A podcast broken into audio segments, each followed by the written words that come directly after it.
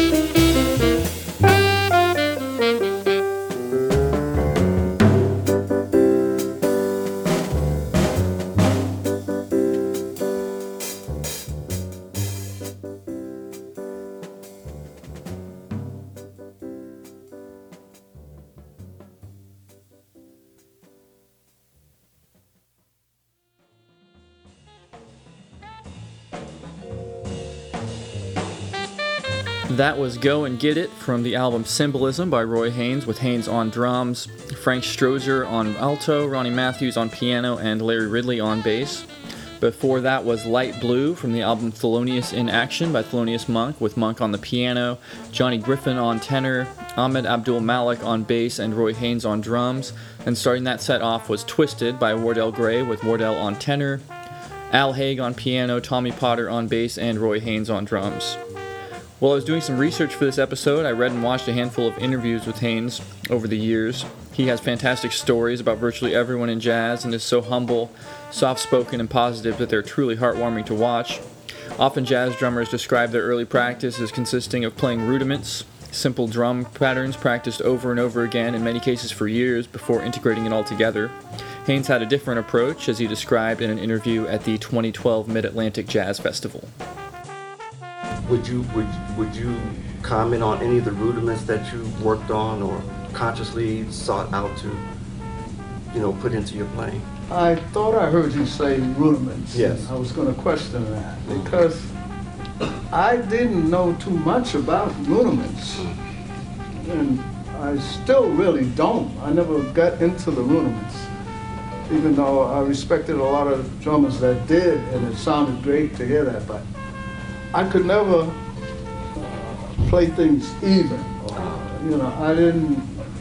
I was mostly this ding, ding, da, ding, ding, da, ding, and whatever I would do with the two hands, with I would just do something that I felt comfortable doing. It was never really rudimental, Okay. you know, because you know I respected that. I I wish I could do it. I wish I could play like da da da da. I could never do that. So mine is always broken up or going in different directions, and Yes. which has become part of me now. Well, it's your it's your it's your style, and uh, it's become. But I could never play like even. I could never have even hands like I could never do that. This next set of songs is going to be made up from songs from Haynes' albums as a band leader, starting with a tune called Some Other Spring. Enjoy.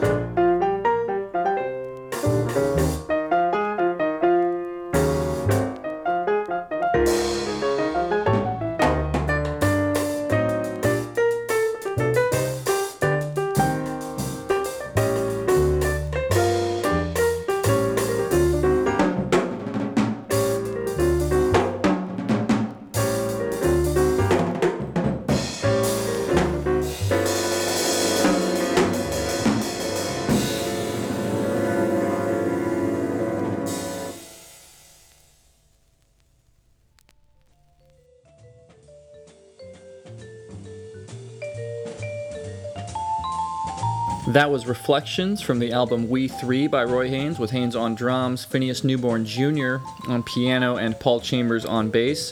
Before that was As Long as There's Music from the album Just Us by Roy Haynes, with Haynes on drums, Richard Wyands on piano, and Eddie DeHaas on bass. And starting that set off was Some Other Spring from the album Out of the Afternoon, with Haynes on drums, Roland Kirk on tenor, Tommy Flanagan on piano, and Henry Grimes on bass. Up next is a song called Cinco y Quatro by Jaki Byard. Enjoy.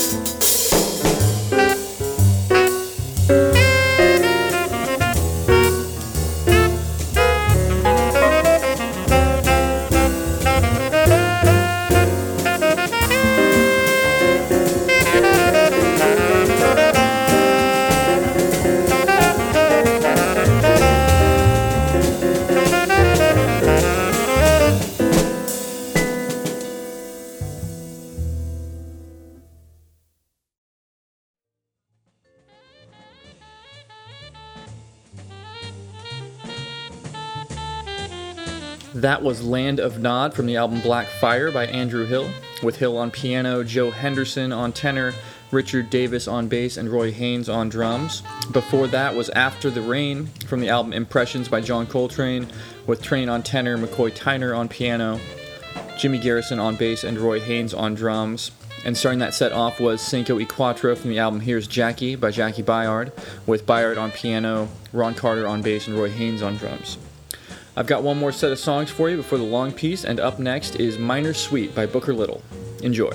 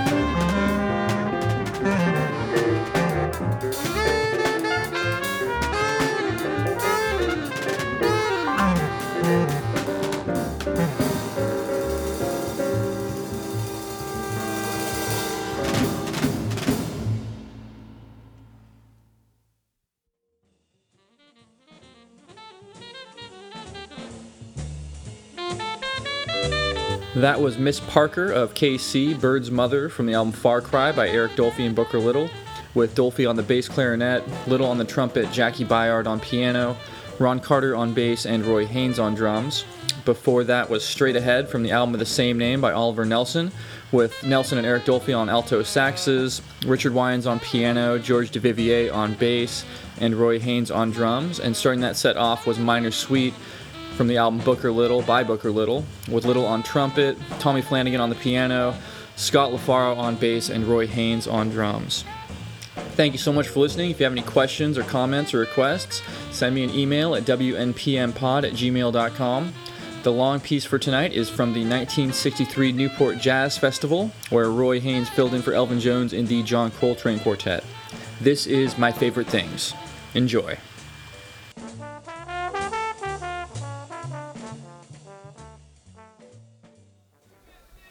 We have two requirements for the program to continue. One is to set it up for the next group, which will be recorded so that you can have a copy of it with uh, 498. And the other is simmer down a little bit because the next group's going to get pretty intense too, and you want to start from somewhere you can build from. Because if you're going to stay up here, you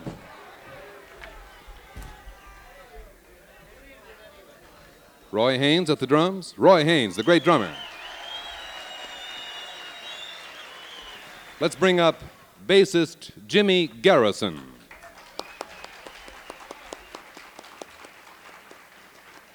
A superb pianist who was heard here leading his own trio an afternoon or two ago at Newport, McCoy Tyner.